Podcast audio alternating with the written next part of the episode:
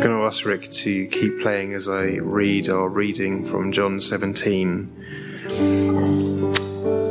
Uh, just a reminder that in the context, this is Jesus praying for his church. This is Jesus praying for you and for me, praying for all who have been before and all who will come to know him.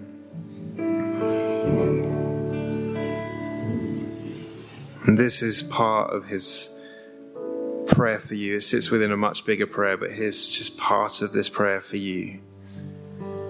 As Jesus prays, sanctify them in the truth. Your word is truth. As you have sent me into the world, so have I sent them into the world. And for their sakes I sanctify is make pure and holy and clean myself, so that they also may be sanctified in truth.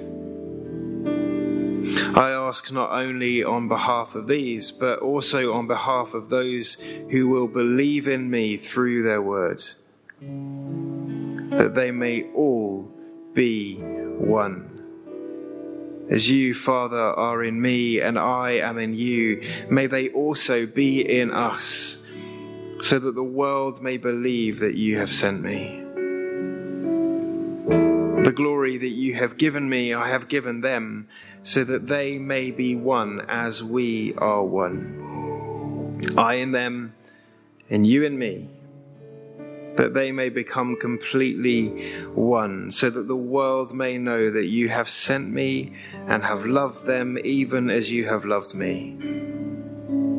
Father, I desire that those also whom you have given me may be with me where I am, to see my glory, which you have given me because you loved me before the foundation of the world. Righteous Father, the world does not know you, but I know you, and these know you, and they know that you have sent me. I made your name known to them, and I will make it known, so that the love with which you have loved me may be in them, and I in them. This is the word of the Lord. Thanks be to God. Jesus, we thank you for your word. We thank you for the ways in which you reveal yourself to us through your word. And we pray that you would do that afresh this morning, that as we look at this incredible prayer that you prayed, recorded by John, we pray that you would bless us and unite us. In Jesus' name, Amen.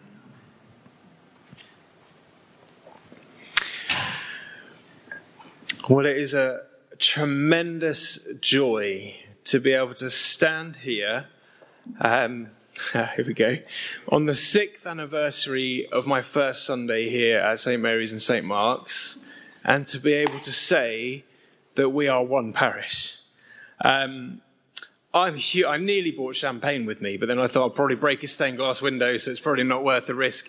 Um, but it is a huge thing to celebrate in, a huge thing to rejoice in, that we are one parish. I don't think you quite necessarily can fully understand the significance of that, what it means, uh, what it means not only for us but for the kingdom. Uh, we'll come to that in a minute. Um, but it is hugely significant, uh, and and also, uh, sadly to say, it's also quite rare uh, to to hear of two churches uh, who generally get along well together, who celebrate one another, who work together well, who who pray together well, who worship together well. It's a really wonderful thing to be able to stand here and say that we are one parish as of the 1st of January, last Sunday. We are one parish, officially one united parish. And it's a huge joy to be able to stand here and say that on this Sunday, to delight in that, to rejoice in that, because unity is something that God takes huge delight in as well. You, you find through scripture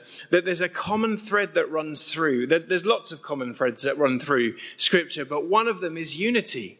Uh, in many different forms. We have uh, the unity of a perfect community of the Trinity working together to bring about creation of the world. We have the beautiful unity between God and his creation. We have the beautiful unity between God and his people. We see that unity broken down. We see the story of the people of Israel, of God desiring to restore that unity uh, between them and him and he and them and them and one another. Uh, we see stories of unity of people being reunited with God. We see stories of people being reunited with one another. Beautiful stories of reconciliation and healing that comes from that when people are reunited, when families are reunited, when people are reunited with their land, when people are reunited with God the Father. So many wonderful stories of unity throughout Scripture. And we have here this prayer of Jesus praying that the church that he's going to give as a gift to the world would be one, as he and the Father are one.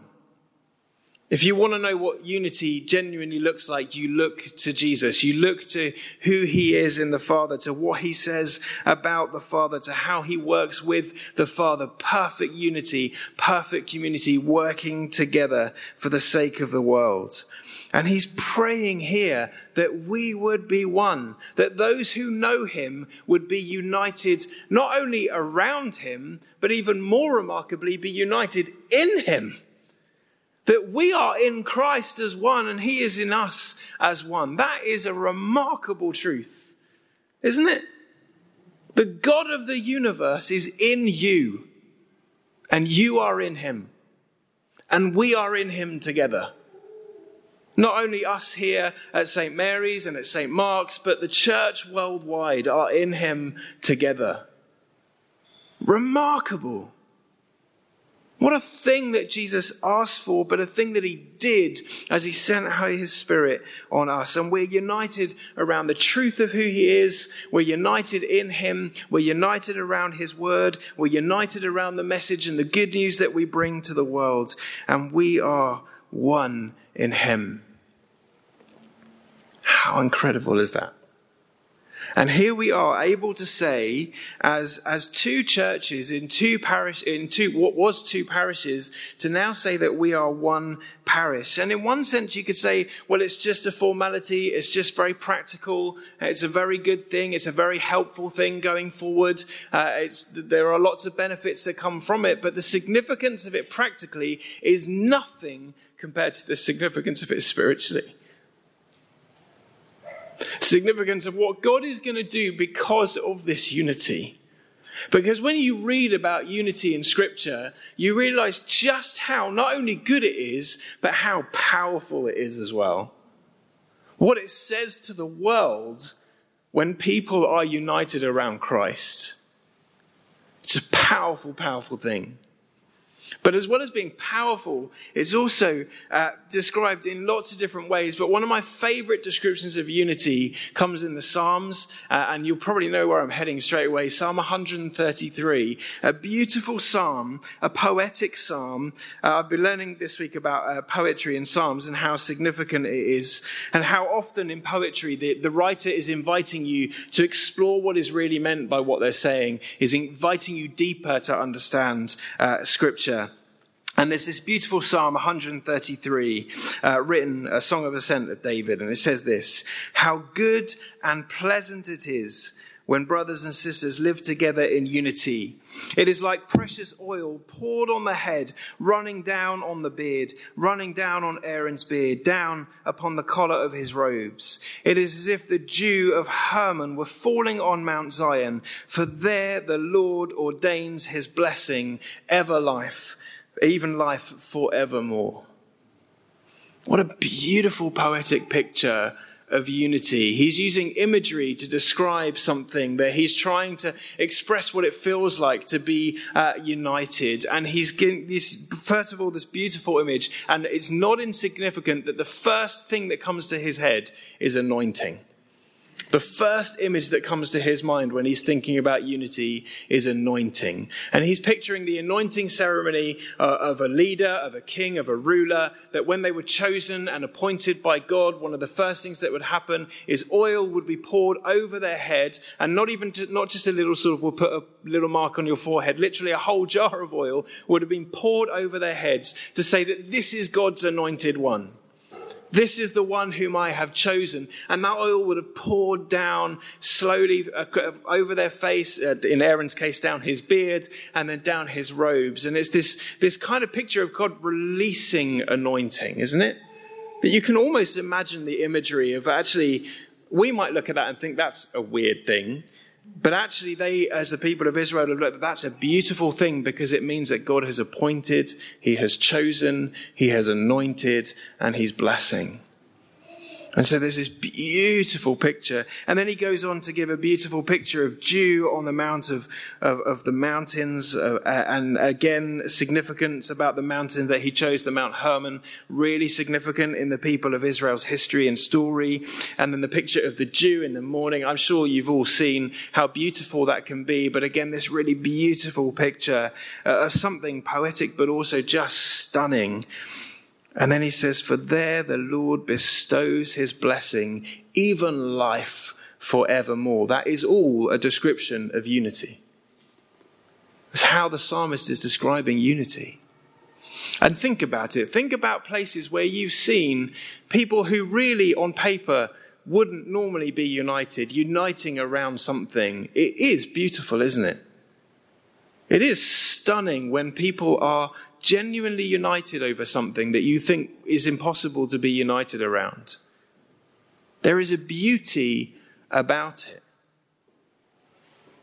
How good and pleasant, but also how beautiful, how stunning, how amazing, but also what you see in Scripture is how powerful it is as well. And Jesus' desire, Jesus' prayer for his church is that we would be one as he is one so that the world can see, so that the world will know that we are in Him and He is in us. Through that unity. The unity we share practically is nothing compared to what God is going to do spiritually because we can stand here and say we are one parish. Um, something that those of you who were here last week would have heard Peter allude to the fact that that is the work of of many people in history who have worked towards that unity, who have prayed for that unity, who have desired that unity. And I, everyone who's spoken to me about when this, this, these two churches became a united benefice, which I think was about 15 years ago, possibly uh, 12, 13, 15 years ago, something like that. Everyone who's ever spoken to me about it said on paper it shouldn't have worked. I don't really know what they mean by that. I think it's just because the churches are so different in terms of their styles of worship, and they said on paper it shouldn't have worked. But in the kingdom, it works. In the kingdom, it works. Because God is in it. And it's a unity not born from committee, but from love for one another. And that's the kind of unity that lasts. And we got to do some things in order, really, I think, to just kind of really seal that and secure that unity that we have. Because in that unity, we are going to find blessing. And I don't know exactly what that blessing is going to look like, except I know it's going to be good because it's coming from God. So it's going to be good. But there's a couple of things I think we need to do. The first I think we need to do is celebrate it. What the psalmist is doing in Psalm 133 is celebrating unity.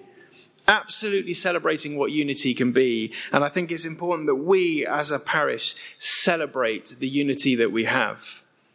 Secondly, I need to think, really make it clear that we don't take it for granted. As I said, it's not a common thing in the world. The world, when you look around you, seems more divided than anything else. So to be in a parish that's united is a huge privilege. A wonderful thing and a gift from God that we must not take for granted. This is something Jesus prayed for. Therefore, you do not hold it lightly. When you have it, when you see it, you do not hold it lightly. It is a wonderful gift which He's calling us to protect, to hold dear. And so, thirdly, I want us to, to work towards protecting about that, protecting that unity by being intentional about it. It's not a case of saying, well, the diocese has signed us off now, we're now officially one parish, let's move on with our lives. No, this is a case of how do we build on this? This is a beginning, not an ending. This isn't a case of saying we've, we've got to the end of that process now, we're united. No, this is the beginning of our unity. We see this as, as the day where we say, from this day, we're going to work together as best we can, and we're going to be intentional about doing that across our five villages. Whatever that looks like, whatever that means, more on that in a few weeks' time, but I'll come to that later. Uh, and so it's building on that unity that we have by being intentional about it.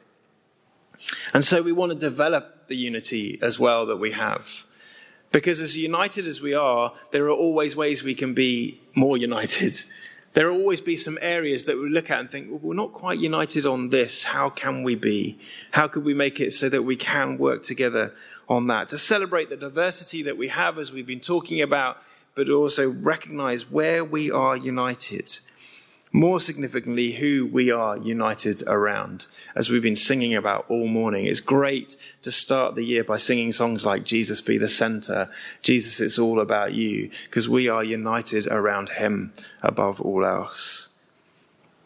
And then to follow the example of Jesus and to continue to pray for unity. To pray for the unity we have, to pray for the unity we could have, to pray for places where we don't yet see unity, that we will see unity.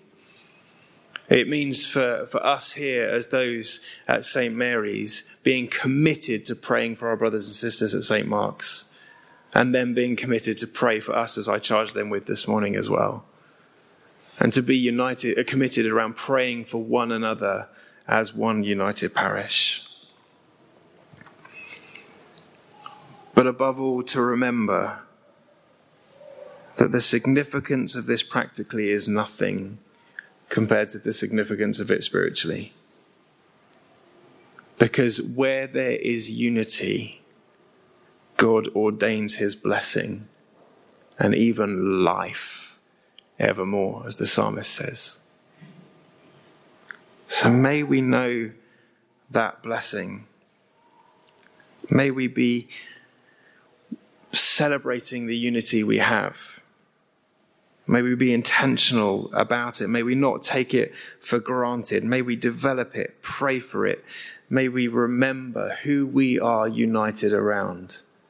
And in that place, may we see God ordain his blessing, not only on us, but those who don't yet know him on our communities, on our villages, on our neighbors, on our friends that we're praying for, on those who need Jesus. Through this unity, may the world know that we are in Him and He is in us, and we are in Him together. And through that, may they know His love, respond to His love be joined in his love. Uh, Uh, really, through this unity, revive us, Lord. Revive us and revive our communities. Do as you will in us. Because the one thing we're going to do at the start of this year is just surrender ourselves to Him again. Surrender this unity to Him. Surrender our churches to Him. Surrender our villages to Him. Surrender those we're praying for to Him.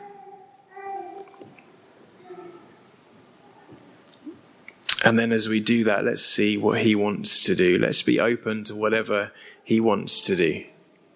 Because it will be good.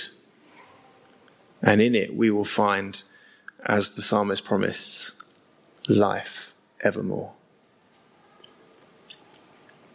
So let's just be still in this moment, just just to almost mark this moment in prayer.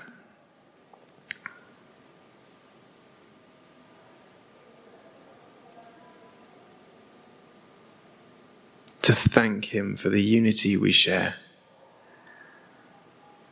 And you may be here this morning and thinking, well, for me, it makes no difference, but in the kingdom, it's significant.